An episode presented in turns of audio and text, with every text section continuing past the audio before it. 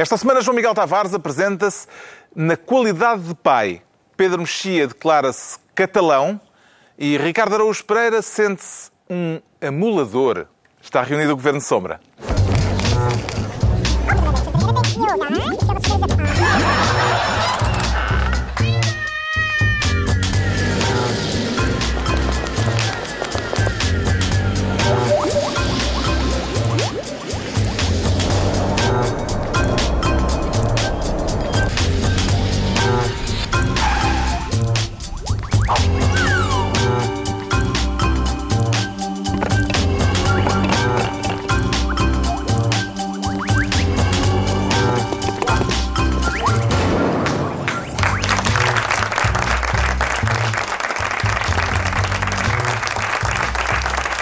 Sejam bem-vindos. No final da primeira semana da campanha para as eleições autárquicas, que vão realizar-se no dia 1, portanto, de domingo a 8 dias. Daqui a pouco falaremos disso, das candidaturas, de alguns candidatos e do efeito das eleições locais na política nacional.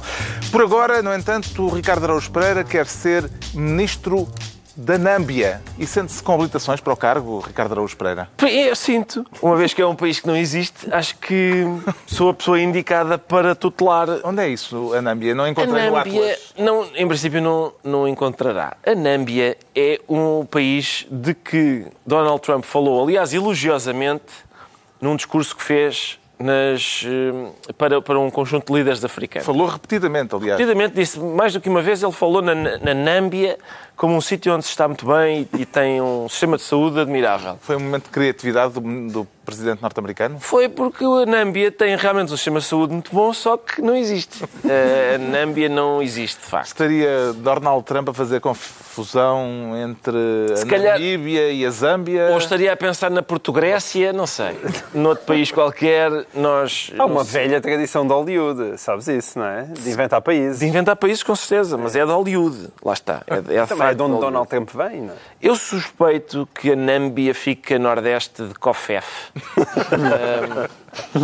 E, quer dizer, é sempre engraçado, não é? Quando o presidente dos Estados Unidos, que a gente costumava... Antigamente a gente dizia, este tipo é o líder do... Digamos, é o líder do mundo, entendendo as coisas dessa forma. E ele, não sei...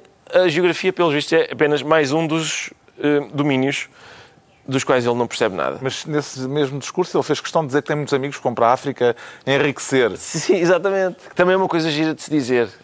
Te gosto muito da África. Vão lá ganhar o deles. Muitos amigos que vão aí tentar ficar ricos, disse ele. Tentar ficar ricos. São perspectivas de vida. Trata-se de uma pessoa que tem, digamos... Eu gosto sempre quando alguém valoriza a atividade de acumular dinheiro. Quer dizer, nada contra. Ah, bom. Não, nada contra. Nada contra. Mas a simples acumulação de dinheiro é colecionismo, não é? Para mim é colecionismo. Não... Eu gosto mais de gastá-lo. Uma filatelia. É, exatamente. Eu gosto mais de gastá-lo. Mas compreendo quem prefira outra coisa. Trump fez esta semana o primeiro discurso nas Nações Unidas e... Antes disso, antes do discurso, teceu um rasgado elogio a António Guterres, o secretário-geral das Nações Unidas. Ser elogiado por Trump parece-lhe motivo de orgulho ou de embaraço, Pedro Mexia? Ele não elogiou bem Guterres. O que ele disse foi, isto é tudo uma grande aldrabice, Albertina, vamos embora. Mas... isto é burocrático, pagamos demais, etc. Mas aqui este nosso amigo vai pôr as coisas bem. Foi isso que ele disse. Não foi nada, ele disse. Mas confiamos que, com o novo secretário-geral, portanto, foi uma coisa de cortesia para fazer um contraponto entre as coisas negativas que ele tinha dito e a positiva. Portanto, quando eu li Donald Trump elogia António Guterres, sabendo nós que tem dividências ligeiramente diferentes, achei que tinha havido qualquer coisa nova, mas não é nada de especial. É um gesto de... Não chegou a ser embaraçoso para António Guterres? Não, é um gesto de simpatia superficial para contrapor às coisas negativas que tinha dito sobre a instituição onde estava. Não é que Trump seja dado a simpatias... Não, mas é um truque retórico. Mas depende. Quando os discursos são escritos, que não são escritos por ele, são discursos que tendem a ser mais articulados e mais simpáticos. De vez em quando tem uns elogios. Exceto se ele não ler o que lá está. Se ele não ler o que lá está. Sim, eles devem ter entregado aquilo. Vocês porquê estão a embirrar com a Namíbia? Namíbia tem a vantagem de suor africano, não é? Suor africano? Eu estive a fazer um levantamento, é para verem que eu trabalho. Antes de ir para aqui, estive a fazer um levantamento de países africanos inventados na ficção. E de facto vinham lá. Havia Sangala na série 24, não sei se lembram. E depois encontrei também a Wakanda, nos Vingadores, sou sempre africano. No Casino Royal do 007 havia Nambutu, também não existe, mas é como Nâmbia, portanto está bem inventado. O homem tem talento para aquilo. Pode ser cenário da próxima aventura do 007. Exatamente, vais ver. E depois vai lá estar o Trump a pedir direitos de autor, com certeza. No discurso nas Nações Unidas, o presidente americano ameaçou destruir por completo a Coreia do Norte.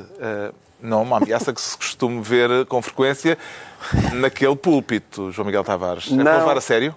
Estamos aqui, todos reunidos, países do mundo, aqui à mesa da amizade. Só uma nota. Vou dar cabo de vocês, mas completamente. Terraplanar isso. Exatamente. Aquilo, e ele arranjou já o Rocketman, não é? Arranjou um carinho. É o Elton John. Exato, que é o Elton John. O Elton John da Coreia do Norte, atualmente. Ouçam, é evidente que nós não estávamos habituados a ver aquilo. Nós estávamos habituados a ver aquilo do outro lado, não é?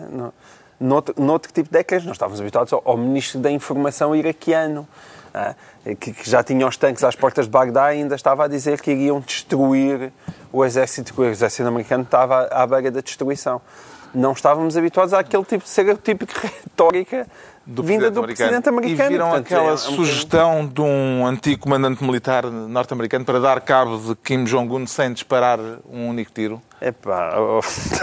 E não é um mau plano, não é um mau plano. Lançar 25 milhões de iPhones. Exato. E colocar um satélite com internet à borla. Para os norte-coreanos saberem o que é que se passa no mundo. Exatamente. Essa é a tática primavera da árabe, também não está muito bem. Mas atenção, por um lado é execuível, não é? Do ponto de vista logístico, porque os iPhones são produzidos pouco a norte dali, não é? Ali na China. Lá. E na Coreia do Sul. Sim. Por outro lado, quer dizer, as pessoas livrarem-se de uma ditadura para se meterem no Facebook, eu não sei. Sinceramente, quer dizer... Entregamos ao Ricardo Araújo Pereira. Provavelmente a frase mais reacionária que tu já disseste desde o início do programa. Diz lá isso outra vez, que é para ficar assim. Pronto, o Ricardo Araújo Pereira fica então com a pasta de Ministro da Nâmbia. Agora, o Pedro Mexia quer ser Ministro da Comparação, de uma em particular... de uma comparação em particular, porque nós já estivemos aqui a falar... Este caso só tem novidade por causa de uma formulação, de uma comparação. Porque, de resto, o João Miguel Tavares já esgotou o assunto Sócrates, o processo de Sócrates e tudo mais. A comparação foi feita pelos advogados de José Sócrates. Mas eu sei que é a parte desagradávelzinha para o próprio Sócrates, porque é assim, o que acontece foi uma das polémicas que há na investigação é o facto de se... juntar várias investigações numa só, fazer uma super investigação, que pode ter vantagem se os casos estiverem ligados, terá obviamente desvantagens que aparentam estar, pelo que nós sabemos, que terá uma grande desvantagem se os casos não estiverem ligados e que em qualquer dos casos é um grande berbicaz, porque são 40 mil páginas. Pronto. E até agora tinha-se falado disto nesses termos. Os advogados de José Sócrates decidiram formular isto de uma forma mais interessante, que é não se queixaram apenas do nexo que não existe entre os casos, segundo eles, e do volume do processo, mas também disseram que a estratégia da acusação foi juntar José Sócrates a outros acusados que parecem mais corruptos, como Zena Albava, Granadeiro, Ricardo Salgado. Ora, esta formulação não é uma formulação ganhadora. Não é, não. Não é uma formulação... Eu não sei se eles são advogados de José Sócrates nesta altura, porque, para já é muito engraçado os advogados que, e fazem muito bem, estão no seu papel, que tantas vezes nos lembram a presunção de inocência em relação a outras pessoas que não o seu constituinte fazem insinuações. Mas esta frase inclui, supõe-lhe uma escadinha de corrupto. Exato. Portanto, ele é corrupto, mas também não é assim, não é... E eu não percebi... Ele, se fosse advogado de Ricardo Salgado, tinha dado uma conferência de imprensa a dizer isso eu não admito. José Sócrates parece muito mais corrupto que o meu cliente. E, portanto, a contestação à junção de processo e de casos percebe-se que a defesa o faça e com boas razões, algumas delas boas razões que já aqui falámos. Esta formulação é uma formulação um bocadinho em desespero de causa. Certamente que eles não queriam insinuar nada, mas soa horrivelmente mal. Enfim, isto vai até novembro, não é? Que é sim, em novembro terá de haver acusação. Vamos ver. Os advogados de José Sócrates dizem que este caso ganhou dimensões absolutamente mastodônticas, o que, dizem eles, torna impossível a defesa dos arguídos. É sensível a este argumento, João Miguel Tavares? Eu não sou, mas não sou. Estou surpreendido. Que grande surpresa. Atenção, não sou com base nos argumentos dos próprios advogados. Porque até há bem pouco tempo, os advogados de José Sócrates estavam a dizer que esta acusação devia ser a defesa mais fácil do mundo, no sentido é que a acusação não tinha coisa nenhuma. Cada vez... Não, o José Sócrates, os seus advogados, nunca disseram nada diferente até hoje em dia. A acusação não tem nada. E eles tiveram que andar a saltar de caso em caso, primeiro Lena, e depois Valdo Lobo, e agora BES, e depois PT, porque não tinham nada. E eu não consigo perceber como é que, em termos lógicos, nós conseguimos juntar a proposição este caso é um saco cheio de nada, com este caso é gigantesco e é impossível de defender. Como é que um saco cheio de nada é impossível defender? As coisas não batem certo umas com as outras. E, portanto, a minha conclusão é que a vida já correu muito melhor a José Sócrates e à sua defesa. O advogado João Araújo está convencido que o processo vai arrastar-se durante anos, por ter esta dimensão mastodôntica, ao ponto de ter dito que só as pessoas mais novas, e estou a citá-lo, só as pessoas mais novas terão a oportunidade de assistir um dia ao seu desfecho.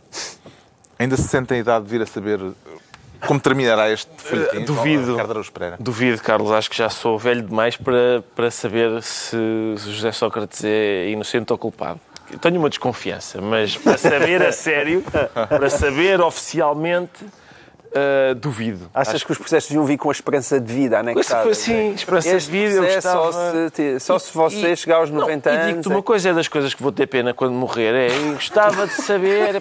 gostava que se alguém... Olha, mas se calhar é um estímulo para continuares vivo. A gente às vezes chega ao final da vida, não temos razão, não é? Estamos velhos, começamos a babar... O que é que temos mais para ambicionar? Pera, olha, o Sócrates 2027... Não, 2027 é cedo demais. Mas esta queixa, eu não percebo a queixa do advogado que diz isto vai se eternizar. Ainda diz, o homem tem emprego vitalício, ainda se queixa, ainda dizem que já não há empregos para a vida. Está aqui um. O João Araújo tem, pelos vistos, tem com que se entreter. Dois, porque eles são dois. Exatamente. Agora, mas aquela, de facto, para já, aquela frase que o Pedro destacou, não me faz, por amor de Deus, então vêm aqui incluir arguidos que parecem mais corruptos. Que é como o Pedro disse, ou seja, o dele parece, mas estes parecem ainda mais. E, portanto, eu para já estranho como é que o Correio da Manhã não fez ainda um inquérito online a dizer qual destes arguidos lhe parece mais corrupto. Legitimado... Como é chamada de valor? Olha, tens os sexy 50, não é? Os corruptos 50. Faziam também, legitimado pelo advogado de defesa do Sócrates. Uma coisa sobre quem é que parece corrupto de platina. Não, é uma grande ideia. É que isto entra naquela a ideia do parecer corrupto. A ideia do parecer corrupto é aquela doutrina que nós temos visto nos últimos anos, desde o caso Médi, sim, em que tínhamos aqueles senhores a dizer a cara da mãe dela ali indica claramente a narina direita. Não, as pessoas não parecem. O que as pessoas parecem não quer dizer nada. Às vezes Às vezes acerta. Olha quando eles puxam o Miguel Tavares, acho que tem a teoria do cabelo com gel. Sim, não, mas o Pedro tem razão. É uma coisa que está aprovada. O Pedro tem razão. 80% das pessoas puxam o cabelo para trás. Há uma história de uma pessoa que ele conhecia que achava que tinha um jogar de troça e depois percebeu que tinha um defeito no lábio. Portanto, nós tiramos conclusões físicas, sobre o ar das pessoas baseada em nada, num defeito. Isso é verdade, mas aqui estamos legitimados pelo advogado da defesa. Tanta literatura cá sobre isso no século XIX. Além de que isto, mas o Pedro tem razão, isto é a justiça de snack bar, não é? É aquela coisa que a gente está lá e diz, não gosto da cara dele.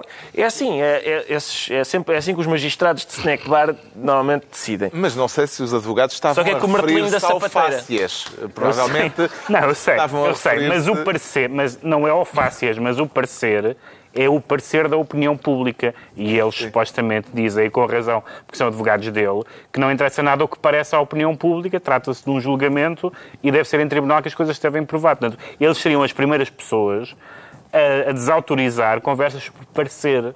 Não é? Parece-me a mim. Faz lembrar esta coisa do... Não, agora vão pôr aqui no processo do meu estes só porque parecem mais corruptos. Faz lembrar aquelas mães que vão à escola dizer porque é que o meu filho está com os burros no grupo de matemática? O meu não é assim tão burro. Parece aquela... É mais ou menos a mesma coisa. O Pedro Mexia fica assim ministro da comparação. E é a altura agora de o João Miguel Tavares se tornar ministro da endogamia. Descobriu consanguinidade na sua família, não, Miguel Tavares? Na minha não, é tudo muito saudável. Que eu saiba, não há consanguinidade. Que tipo de endogamia é que o preocupa, então? Isto é sobre universidades portuguesas, que, do modo geral, a esta hora da noite as pessoas podem começar imediatamente a bocejar. Mas não vão já embora. Não vão já. Sim. É que por um lado tem a universidade, ainda vem muita pilhéria. Tem a universidade, mas também tem badalhoquice. E, portanto, aquilo tudo junto pode ser que dê algum interesse. Quero falar de um estudo da Direção-Geral de Estatísticas da Educação e Ciência. Sabia que existia esta Direção-Geral? Não fazia ideia, mas também dito assim parece realmente muito chato. Direção-Geral de Estatísticas de Educação e Ciência. E diz esse relatório, esse estudo, que as universidades portuguesas têm uma grande tendência para a chamada imobilidade académica. Exatamente. Quer dizer, alguém que se licencia numa universidade fica nela ad eternum. Exatamente. É um bocadinho como... Também aqui é um emprego para a vida. Sim. Não é a licenciatura, é mais o doutoramento. Não, as pessoas fazem o doutoramento, onde fazem um doutoramento, fazem também a licenciatura. Sim. E depois ficam como professores. E evidentemente que isto... Nós sabemos que Portugal é assim, não é? É um bocadinho assim, esse compadrio existe um bocadinho em todo lado. Mas nas universidades portuguesas é particularmente deprimente e a coisa tem-se agravado ao longo dos anos pela simples razão também que cada vez há menos concursos e menos gente foi entrando, por todas as dificuldades, porque o país atravessou. E haver um estudo onde mostra que estamos a falar desta endogamia, estamos a falar de 70%. 70% do corpo docente faz a licenciatura, faz o doutoramento no sítio onde dá aulas. Ora, como nós sabemos, nem que seja a ver filmes de Hollywood com universidades bonitas, não é nada assim que as coisas se passam quando nós temos um sistema de educação decente. Porquê? Porque esperamos que as pessoas que estão a ensinar nas universidades sejam as melhores possíveis no mercado. Até a esquerda mais amante da educação há de admitir isso, não é? Evidentemente que nós queremos que quem esteja a ensinar sejam as melhores pessoas, sejam eles, se souberem português, não é? Sejam eles americanos, sejam franceses, sejam ingleses, e sobretudo que possam concorrer todos os portugueses. E não é isso que acontece.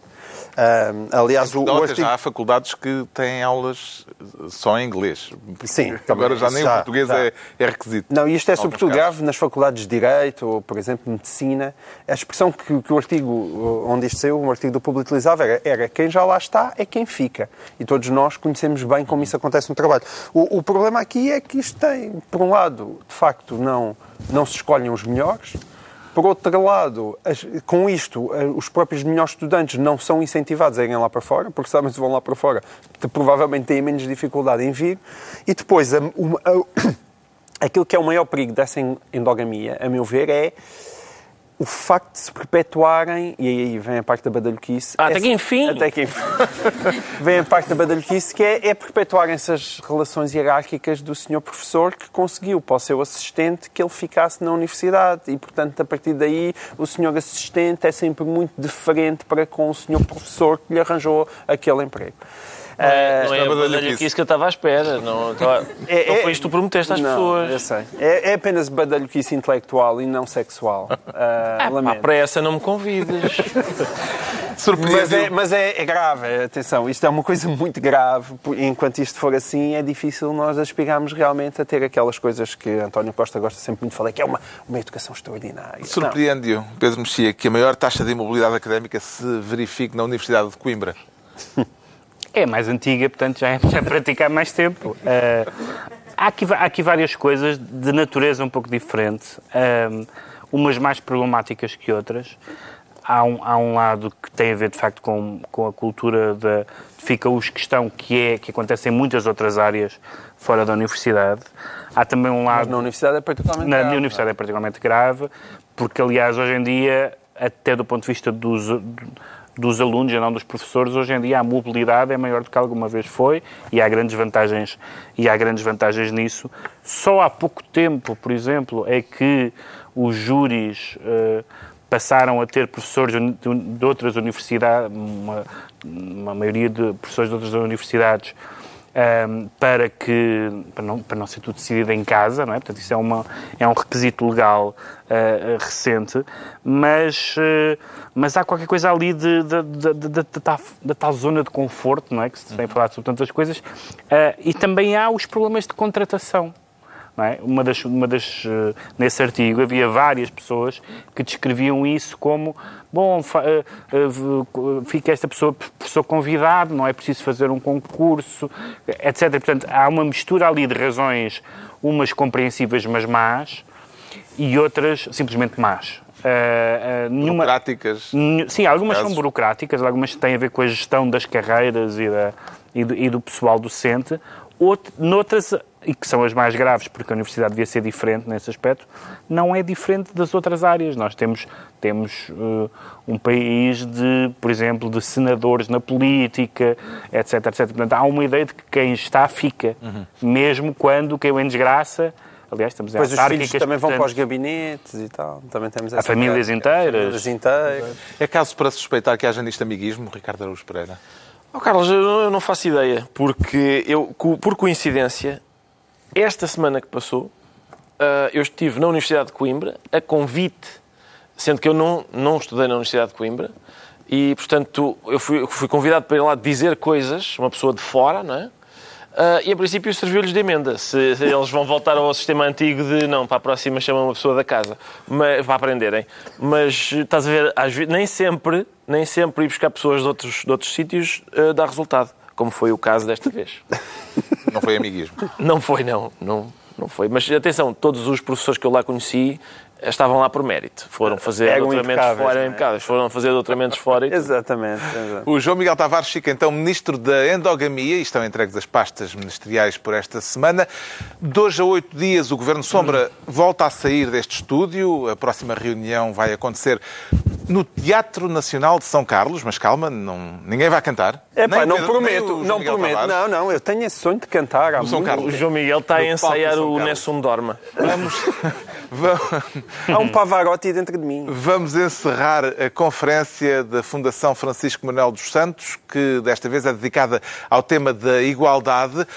E como no próximo sábado estaremos na véspera das eleições autárquicas, a lei alegadamente proíbe-nos de falar da campanha eleitoral. Mas estamos a cotizar-nos, nesta altura, talvez até se organiza um crowdfunding, temos que pensar nisso. Uma vaquinha, uma vaquinha que é mais português. Dentro em breve vai passar um chapéu virado ao contrário pelo público.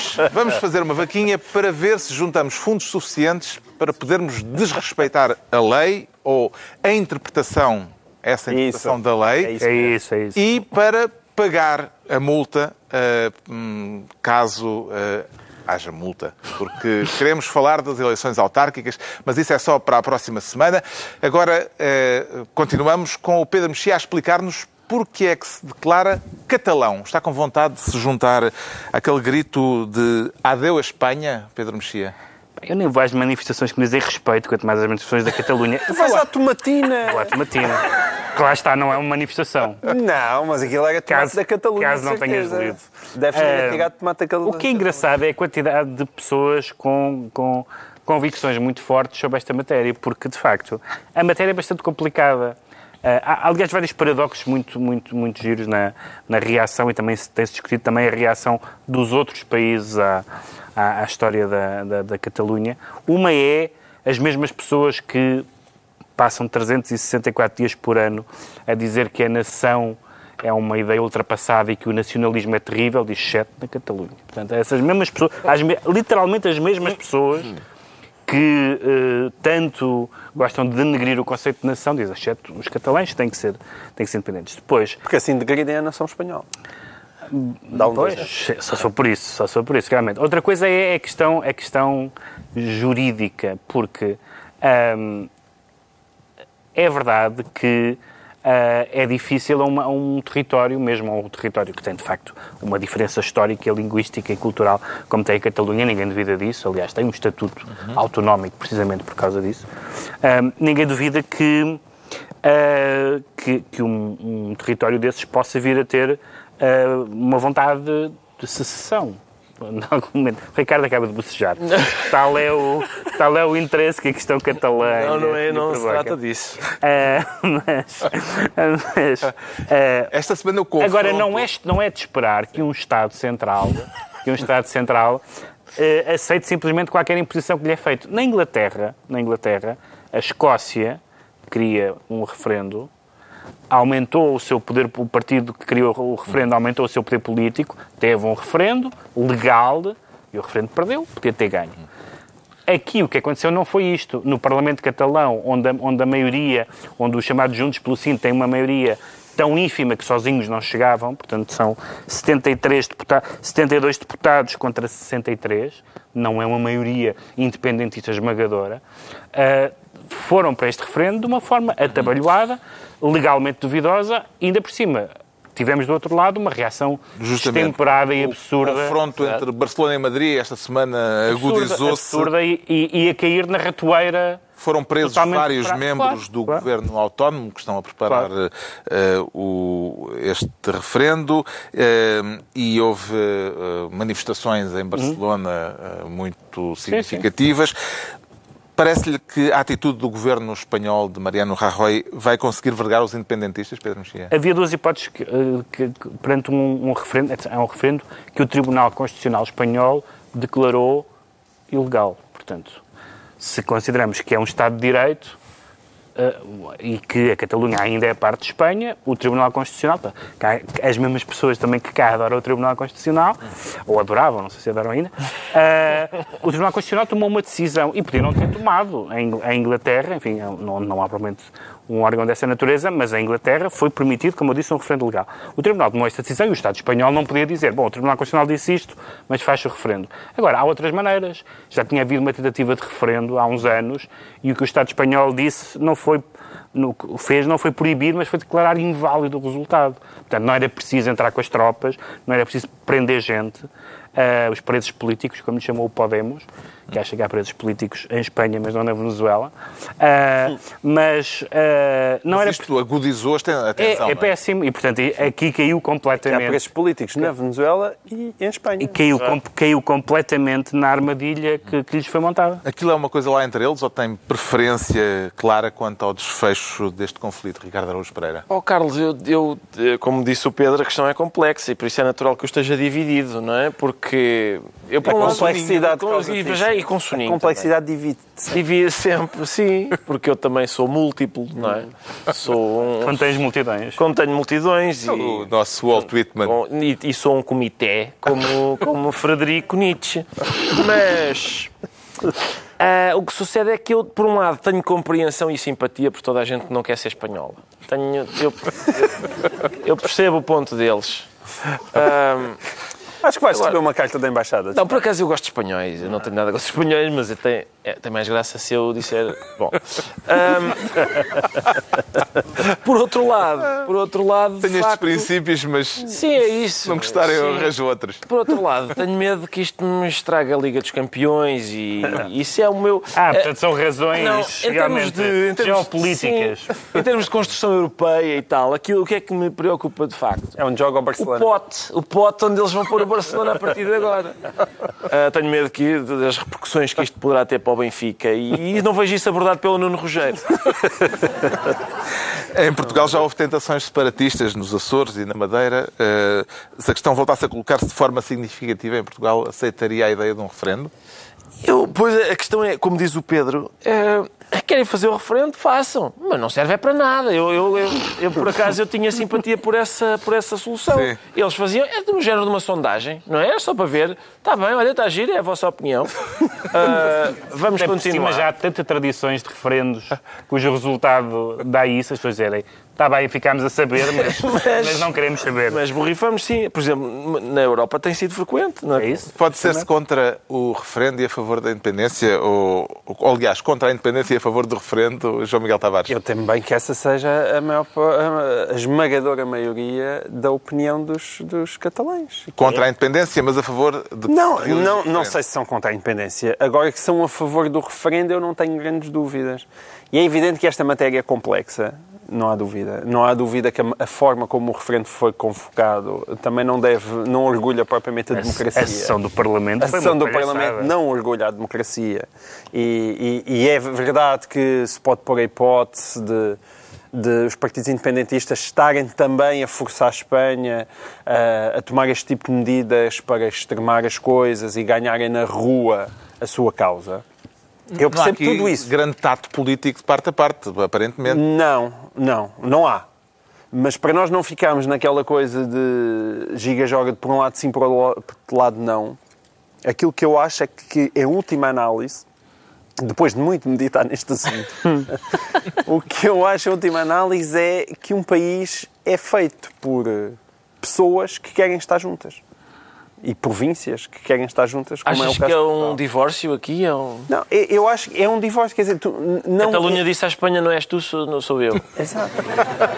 É mesmo. Quer dizer, portanto, Espanha quer obrigar a Catalunha a permanecer junta sem sequer ouvir. Ela nem sequer pode abrir a boca, não é? Se a Espanha ficar com Barcelona aos fins de semana. Talvez. Se Espanha ficar jantar às quartas-feiras. Talvez sim. Mas como eu acredito nisso... a pensão de alimentos que exato. É que mesmo a questão, Madrid quer. Por exemplo, a invocação do Tribunal Constitucional, eu percebo quando pedi, é o Tribunal Constitucional, aquilo é para levar a sério. Certo, é o Tribunal Constitucional, é para levar a sério, mas o Tribunal Constitucional, tendo em conta que qualquer Constituição protege a integridade territorial, não é? Não há nenhuma Constituição que permita uma cessão, como não permitia, já agora, a Constituição portuguesa, porque os territórios em África também eram Portugal. Era Portugal de Minha Timor. E este foi o argumento que foi utilizado sempre ao longo do século. Também convém não comparar democracias com não-democracias nesta matéria. É matéria legal... Mas pega lá, mas o colonialismo não foi só próprio de ditaduras, que eu saiba. A Inglaterra era uma democracia. Falaste da portuguesa. Falaste da portuguesa só porque é mais próximo, mas a Inglaterra era uma democracia, a França era uma democracia. E tiveram o mesmo problema, utilizavam o mesmo tipo de argumentação. E, portanto, é preciso ter... Olha, a Irlanda do Norte, não é? Uhum. É preciso ter cuidado com isso. Uhum.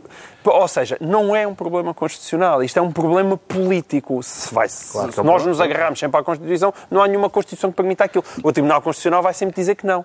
Mas aí os catalães dizem, qual é a forma legal, então, disto se fazer? Qual é a forma legal? É evidente que eu acho que tem que ser encontrada uma forma legal dos catalães se pronunciarem sobre o seu destino. A forma legal é conseguirem que os partidos espanholistas mudem de opinião. Mudem de opinião, exatamente. Que foi o que aconteceu. Mas tu admitirás que, tendo em conta que está na Catalunha o porquinho mielheiro, vais dizer, a Espanha toda tem que decidir que não quer o porco mielheiro. Na Inglaterra, no Reino Unido, quem decidiu o referendo foi o Partido Conservador, que é o partido mais ligado à integridade. Mas é muito difícil tu comparares a história do Reino Unido com a história de Espanha. Não estou a comparar o caso. É a mesma coisa. Olha, imagina que na família do Ricardo Araújo Pereira faziam um referendo e diziam queremos o Ricardo fora da família. É igual. É como achas que a família do Ricardo só gosta dele por causa do PIB? Não, mas a Espanha... Mas pega aí. A Espanha também não diz que só gosta da Catalunha por causa do PIB. Eu acho muito achincalhante. A família do Ricardo vai dizer não, Ricardo fora da família. Não vamos escavar mais a... Mas o Ricardo pode querer ir-se embora. Da família nunca se vai, não é? Não. Muito magoado com esta comparação. É claro que na próxima semana a situação na Catalunha, em Espanha, vai continuar a dar que falar e havemos de falar disso seguramente na próxima semana. Fica esclarecido porque é que o Pedro Mexia diz sentir-se catalão. Quanto ao Ricardo Araújo Pereira, declara-se amulador E já tem pífaro para anunciar os seus serviços? Não, costuma ser aquela flauta de pano, não é? Mas eu não tenho. Isso não é uma flauta de pano. Não é? Acho que não. Está bem, é um pífaro. É um pífaro, mas é pífaro. Aquilo é uma harmónica, uma gaita de beiços, que é a boa portuguesa. Mas não sei, bom, não interessa. Eu não tenho esse pífaro. Quais são as suas perspectivas de trabalho nessa área? Eu quero amolar a faca, porque há facas a serem afiadas no quadro autárquico. Está a prever que no próximo fim de semana vão ser necessárias facas e, portanto... Pode haver facas, porque o Expresso lembrou esta semana que quando Pedro Passos Coelho era ainda um jovem que manobrava perfidamente nos bastidores para ver se ficava presidente do PSD, ao contrário de hoje, que é um homem digno e respeitável, que não se mete entre folhices. Era quando era amigo de Miguel Reus. Exatamente. Agora... quando ele ainda manobrava nos bastidores e tal, ele aproveitou o facto do PSD ter ficado em terceiro lugar nas autárquicas em Lisboa. Quando Marcos Mendes era presidente do partido e o candidato foi, se não me engano, Negrão. Foi Fernando Negrão, porque eles expulsaram o Carmona. Porque o Carmona, por aquela uma coisa bizarra, que é o Carmona tinha um processo em tribunal, estava a ser acusado de uma coisa qualquer, que no caso de autarcas é currículo. É incrível ter... Embirraram com o homem, pronto. E o Passos, então, foi o desgraçado do Negrão, foi para a frente do touro, fez o melhor que pôde, ficou em terceiro. Pedro Passos Coelho aproveitou para espetar a faca na direção do PSD, que haveria de cair. E, portanto, vai ser giro ver em que intervalo das costelas de Pedro Passos Coelho é que agora o mesmo punhal que ele espetou da outra vez, em princípio já desinfetado e tal, vai ser introduzido. Está a prever que não vai correr bem para o PSD? Não, em princípio não correrá bem, porque lá está, o próprio Expresso, entretanto, esta semana tinha uma reportagem muito... Eu não quero dizer... Talvez não seja maldosa, atenção. Talvez seja... Se calhar foi só era meramente factual. Que era uma viagem de Teresa Leal Coelho, coitada, que tal como Fernando Negrão foi para a cabeça do touro, e ela foi visitar um bairro. E disse, cá está, estas casas, isto vai tudo abaixo, vai haver demolições, a Câmara não faz nada. A Câmara só se lembrou deste bairro porque eu disse e tal. E estava lá calada, ao lado estava a senhora da Associação de Moradores. No fim... Teresa Leal Coelho vai-se embora e o jornalista diz à senhora da Associação de Moradores, isto é verdade? E ela, não, é tudo mentira. Nenhumas casas vão ser demolidas, o processo começou muito antes dela falar. Então pronto, bom dia, adeus, bom dia, obrigado. Portanto, quer dizer, em princípio não vai... Está bem encaminhado. Não está bem encaminhado. O jornalista perguntou-lhe, mas porquê é que a senhora não disse nada? E ela disse, eu já sei como estas coisas são. E seja agora, não gosto de confusões. É melhor assim. É muito bonito. Como é que viu esta primeira semana de campanha eleitoral, Pedro Mexia? Os dados que nós temos, e nós não sabemos as sondagens, o Pedro Magalhães, que é um conhecido especialista em sondagens, desvalorizou algumas sondagens que têm sido publicadas, mas baseando-nos delas, que é o que temos para trabalhar... Há sondagens com números muito discrepantes para o mesmo concelho. Por exemplo, no Porto há uma que diz que os candidatos... Pizarro e Rui Moreira. E outra diz que estão a 20%. E outra que Rui Moreira ganha por muitos. Mas há alguns dados que não são dados, são hipóteses, que mesmo não sendo esses dados fiáveis... põem as questões como elas vão ser discutidas. Por exemplo, uma das sondagens dizia que o PSD ia ter 18%, ou vai ter 18% em Loures. Se tiver 18% em Loures, quer dizer que cresceu 2%. Se crescer 2%, em relação às últimas eleições, se crescer 2% é um flop. Ou seja, aquele discurso, o balão de ensaio que é aquele discurso em Loures, não funciona. Não sabemos se é verdade. Em alguns casos não é preciso sondagem nenhuma, porque a gente sabe que Isaltino vai ganhar, e isso também é uma das reflexões grandes a ter sobre o estado da democracia portuguesa. Sobre quê? Tem currículo. Isaltino tem currículo. Tem currículo. E depois, em várias áreas do poder executivo. Caso tem currículo. Não pode dar-se o caso de ser uma fé dos munícipes na maneira como o sistema prisional reforma de facto, reabilitação. E depois há um facto interessante, o Ricardo já falou aqui também de Lisboa, mas esse grande cientista político, que é Miguel Galvas, disse esta semana uma coisa muito interessante. Devo-te dizer que aquela entrevista foi surpreendentemente inteligente. Eu nunca tinha visto Miguel Galvas ser tão inteligente. É uma entrevista. Significa acabou que os estudos. É isso. Aquela licenciatura. Ele agora tem um diploma sério. Ele fez duas cadeiras e já se nota a diferença agora na inteligência. É, não é? Ele estava cheio de coisas bem vistas. Mas ele diz uma coisa terrível. Estou a falar sério. Ele fala na ruralização do PSD. Miguel Galvas a dizer coisas. E diz que das 15 cidades mais... E depois o Expresso também fala, vai analisar essas cidades.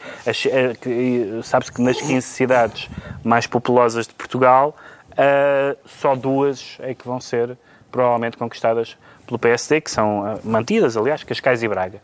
E, portanto, E Pedro Passos Coelho vai dizer na noite das ações que o tamanho não importa, não é? Exatamente. E o que Miguel Galvas sugere ali é que, evidentemente, não se regressa ao poder, neste caso do PSD, não tendo as grandes cidades do país. Uhum. E não há uma cidade reconquistada. Não há... Falava-se em Sintra, esta sondagem dá Basílio Horta a ganhar... distanciado. Não há um único sítio onde o PSD capitaliza e pode ganhar, evidentemente vai ganhar câmaras e provavelmente recuperar algumas no interior. O último resultado das últimas autárquicas foi péssimo para o PSD, portanto o ponto de partida já é muito baixo. Mas não se regressa ao poder sem ganhar as cidades do país. E sem reconquistar nenhuma e sem ganhar em lado nenhum, a não ser as duas que já tinham. E isso é bem visto e muito preocupante. Um dos casos mais interessantes e insólitos da campanha foi noticiado pela SIC, que descobriu que duas das candidaturas a Oeiras são extraordinariamente populares no Egito. Como é que avalia esta surpreendente internacionalização de Isaltino Moraes e Sónia Amado Gonçalves, João Miguel Tavares? A mim não me causa grande surpresa, tendo em conta... Vamos explicar que estamos a falar dos likes no Facebook. Sim. Estas duas candidaturas têm uma percentagem de likes no Facebook extraordinária, vindas do Egito. É certo, mas tendo em conta que Isaltino Moraes é uma espécie de múmia da política,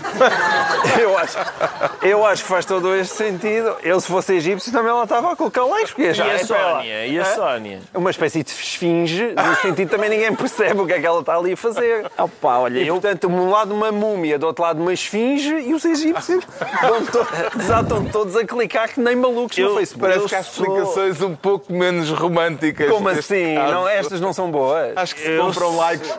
Acho que se compram likes no Facebook. Eu, à cautela, eu sou munícipe de Oeiras, e hoje passou por mim uma coluna bastante grande de carros da Sónia, e eu comecei de longe.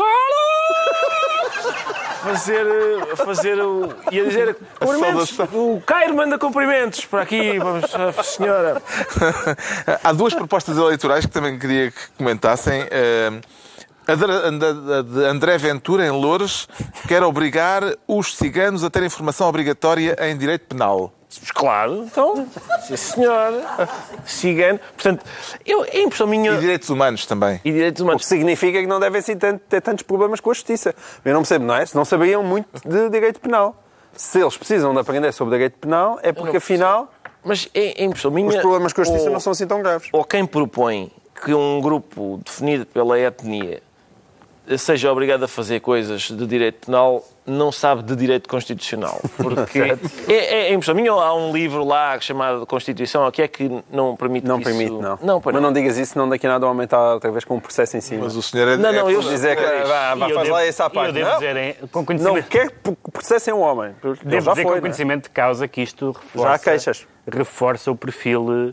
malévolo de André Ventura, porque eu estudei Direito, e mandar alguém estudar Direito é uma coisa realmente ofensiva. Atenção, mas ele mandou estudar Direito, mas tirar os chapos. Ele quer tirar os chapos das lojas. Outra proposta interessante. Joana Amaral Dias, em Lisboa, quer um espaço nos transportes públicos só para mulheres. Bom, Paulo Carlos, já está a dar a volta. A gente sabia que isto ia dar a volta, não é? Sim. Expliquem lá isso, dar a volta. Quer dizer, haver uma espécie de apartheid para... Isto era aquilo pelo qual as mulheres lutaram para acabar durante décadas. Agora, entretanto, as mais progressistas estão a ficar extraordinariamente parecidas com as mais retrógradas. E há uma questão engraçada aqui. E ao mesmo tempo a Arábia Saudita lê isto e diz: olha, então, mas nós tivemos aqui... Olha, é o Egito, é a Arábia Saudita... Sempre na vanguarda de tudo o que há de mais moderno. Mas não, quando se falou dos cadernos da Porta Editora, um dos argumentos mais estúpidos, sem prejuízo de haver argumentos atendíveis e válidos para que não haja cadernos para meninos e meninas, mas um dos mais estúpidos dizia: imaginem que era para meninos brancos e meninos negros. E é estúpido porque... é o quê? É estúpido porque, de facto, na nossa sociedade, a diferença homens-mulheres não é de todo equivalente, nem comparável, com a diferença de brancos e negros. É por isso que na nossa sociedade não há escândalo que nas perfumarias haja perfumes para mulheres e perfumes para homem, mas talvez houvesse perfumes para negros aqui neste sítio. E é por isso que ninguém protesta de haver uma SIC mulher, mas se houvesse a SIC negra, se calhar a gente dizia, pá, calma. Se a SIC é banu. O que é que se passa? E agora, este aqui o problema é de outra ordem, que é criar aqui uma espécie de gueto, porque as senhoras são frágeis e eu tenho duas filhas. As minhas filhas não são frágeis e elas vão de ir no autocarro, juntamente com as outras pessoas todas. E se alguém lhes fizer mal, elas levantam a mão e dão uma chapada seja quem for o energúmeno. Pronto, está feito o aviso. Portanto, tu não queres chapadas e não divisão. Exato. Então, contra o apartheid, aqui o voto do Ricardo Araújo Pereira. Já sabemos porque é que o Ricardo se declara amulador. Agora vamos tentar perceber rapidamente porque é que o João Miguel Tavares faz questão de voltar a declarar-se pai, que é uma coisa que ciclicamente ele traz a esta mesa. Sentiu postos em causa os seus créditos de paternidade esta semana, de algum modo? Nunca, nada disso, não. É para celebrar a paternidade anunciada. Quero falar do vídeo mostrado em Alvalade durante o último jogo do Sporting, com Bruno de Carvalho a anunciar que vai ser pai. Exatamente. Gostou? Adorei porque, primeiro... Antes de partilhar a razão do gosto, temos um excerto em que, justamente, Bruno de Carvalho vai falar nesta sua atuação como presidente do Sporting, comparando-se, ironicamente, a Cristiano Ronaldo, e onde até imita José Sócrates. Vamos lá ver o que é que isto está, mas vê lá o coiso, vê lá, fica coisa, melhor, Luís, hein? Para ali, assim, Luís, então... Os dois achamos que na selva o rei manda. O rei é o leão. E por isso achamos que a selva deve estar, de facto, sempre coberta daquilo que é o futuro, leõezinhos. E é isso que nos une. Ambos vamos trazer mais leões para o universo leonino. Bruno de Carvalho a anunciar assim que vai ser pai, e anunciou perante os sócios e adeptos do Sporting no último jogo em Alvalade. Compreende a razão do desagrado perante esta mensagem por parte de tantos sportinguistas conhecidos, eméritos? Eu admito que os sportinguistas não acham muita piada. Eu, como sou benfiquista, fartei-me de rir. Isto é muito engraçado. Nicolau Santos escreveu no Expresso que Bruno de Carvalho desta vez foi longe demais. Eu também consigo perceber Nicolau Santos. Agora, eu, por exemplo, que me interesso alguma coisa por futebol e também gosto de ciência política, eu acho muita graça a isto, porque, de facto, os clubes em Portugal são mais próximos de uma espécie de monarquia absoluta a partir do momento que os presidentes são eleitos. E... isto aqui é uma referência não só à família, mas também ao Rei Leão, ao filme da Disney. Portanto, é uma coisa que me toca muito fundo. Como se percebe, quando o Rei Leão, quando a abertura do filme, é o Rei Leão a mostrar o nascimento do Simba, não é? O nascimento do Simba, que é para ele mostrar à savana quem é que mandava, e ao mesmo tempo uma bonita prova de virilidade. E foi isso que Bruno Carvalho fez. E é comovente ver isso. Portanto, ele é uma espécie do Mustafa de Alvalade. O Mustafa era o pai do Simba. E ver Bruno Carvalho assim a mostrar o seu leãozinho é muito bonito. Ele ainda não mostrou. Ele não mostrou. Mas aliás, eu temo esse momento, porque o momento... Como sabes, o momento em que mostram o leãozinho é o macaco que pega no leão e... Ora, o macaco é líder do Porto, da claque do Porto, percebes? Eu temo pela saúde do Bedé. É caso para dizer que nasceu uma estrela, Pedro Mexia, com esta atuação de Bruno de Carvalho? Quer dizer, mas, eu acho que não se pode pedir... Há duas coisas aqui que confluem. Uma é que não se pode pedir ao presidente de um clube que seja diferente das outras pessoas. E este tipo de exposição é... o normal, eu conheço... Epá, não é o normal. Espera. Eu conheço pessoas que dedicam parte da sua vida a pôr uma foto do que estão a comer, degluti esta quiche e pega. Depois, à tarde, chegam a casa, tiram as meias e dizem, estou com um frunco. E põe... Quer dizer, este é o... Portanto, nesse sentido, tenho um filho, apesar de tudo, é mais digno que a quiche. Não, mas só que o frunco. Este embrulho magnífico. Todo. E depois... A trampização dos líderes dos clubes em Portugal começou há muitos anos. Há muitos anos, quanto pior, melhor. Para não parecer aqui que estamos simplesmente aqui 4 benfiquistas a gozar com os outros clubes, eu não me lembro de ter orgulho de um presidente do Benfica. Quer dizer, aí está uma pessoa realmente como deve ser. Não tem acontecido. A última pessoa que eu gostava de que fosse meu avô era o senhor João Santos, da Bies. Foi há muito tempo. Foi há muitos anos. Era a única pessoa que está uma pessoa boa, bem formada. Uhum. A partir daí não tem sido. Portanto, tem sido uma desgraça os líderes de clubes que têm havido em Portugal, incluindo o nosso clube. Se tivesse de escolher entre vídeos destes no estádio e vitórias do seu clube, que escolha faria, Ricardo Araújo Pereira? Carlos, há muito poucas coisas que, confrontando com quer preferes isto ou vitórias do teu clube, que eu não escolho imediatamente vitórias do meu clube. Neste momento não me ocorre nenhuma. Não. Portanto, aceitava bem que houvesse um vídeo destes? Contra vitórias do meu clube? Sim. Se as vitórias do clube estivessem garantidas, claro. É preciso dizer, aliás... O Bruno Carvalho ainda por cima tinha dado uma entrevista uns dias antes, ou alguns dias já, em que a entrevista era bastante longa e ele teve 2 ou 3 atuações bastante memoráveis, por exemplo, até do ponto de vista tecnicamente, humoristicamente, do ponto de vista técnico bem feitas. Por exemplo, quando ele está a imitar o filho do presidente do Aroca a dizer, meu pai, o que eles fizeram ao meu pai, mas eu acho que realmente... E depois muda de tom para outra coisa, estava muito bem feito, muito bem feito. Achas que ele tem potencial? Acho que tem potencial. Pronto, isso é uma estrela. É a altura dos decretos, o Pedro Mexia decreta os 5.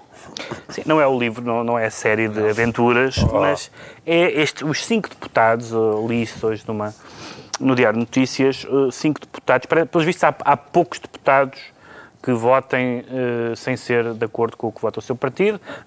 Em alguns partidos há mais, em outros partidos há menos. Estranhamente ou não, no PC há 0. Sim. Portanto, pessoas que, num caso ou noutro, que não sejam casos fundamentais, orçamentos e tal, e que também não sejam aquelas questões de consciência onde é habitual haver liberdade de voto, mas que discordam dos desalinhados. Partido. E há 5 deputados que estão no pódio dos que votam mais vezes. Acho que o vencedor é o Paulo Trigo Pereira, que é independente eleito pelo PS. Há 3 deputados, 3 deputados do PS e 2 do PSD, e que são deputados, como acontece nos parlamentos, que têm alguns séculos disto e algum prestígio como o inglês, que são deputados que votam pela sua cabeça. Porque uma das coisas terríveis no Parlamento é que às vezes parece que podia haver só 6 deputados, um de cada partido, porque há muitas matérias onde não há nenhuma... E, portanto, estes 5, Isabel Santos, Paulo Trigo Pereira, Helena Roseta, Paula Teixeira da Cruz, Rubina Berardo, parabéns, porque prestigiaram a democracia. Siga o registro, o João Miguel Tavares decreta Merkel. Exato. Nós não trouxemos para aqui as eleições alemãs, não é? Embora elas vão decorrer. Era para não aborrecer mais o nosso público. Mas é bom sinal quando as eleições alemãs são aborrecidas. A senhora Merkel lá vai ganhar outra vez e isso é bom para a Europa. Já lá vai o tempo em que ela era a bruxa má e quase um pré-Hitler. Agora é outra vez a avózinha da Europa e nós, eu particularmente espero que ela continue lá por muitos anos, porque faz falta. O Ricardo Araújo Pereira decreta, para fechar, relatório. Relatório talvez devesse... É este que apareceu no Expresso hoje? Não, eu queria um relatório sobre esse relatório. Porque o que aconteceu foi, o Expresso hoje, na primeira página, disse temos aqui um relatório de um organismo de secretas militares que arrasa ao governo e diz que é bastante verosímil, não é? Que a atuação do ministro foi péssima e foi tudo muito mal. E por isso é bastante verosímil. Só que, entretanto, um organismo das secretas, não sei quantos há, mas um organismo das secretas disse já não fez relatório nenhum. Só que, entretanto, o Passos já tinha dito incrível, isto é preciso ler o Expresso para a gente saber o que é que se passa neste país. E o Costa, entretanto, veio dizer, estás a ver, não há relatório nenhum, esse relatório em princípio não existe. Portanto, é preciso avaliar. Faz falta um relatório sobre este relatório. Está concluída mais uma reunião semanal. Dois a oito dias, o Governo Sombra volta a sair do estúdio. Vamos encerrar a conferência da Fundação Francisco Manuel dos Santos no Teatro de São Carlos, com os tenores do costume, Pedro Mexia, João Miguel Tavares e Ricardo Araújo Pereira.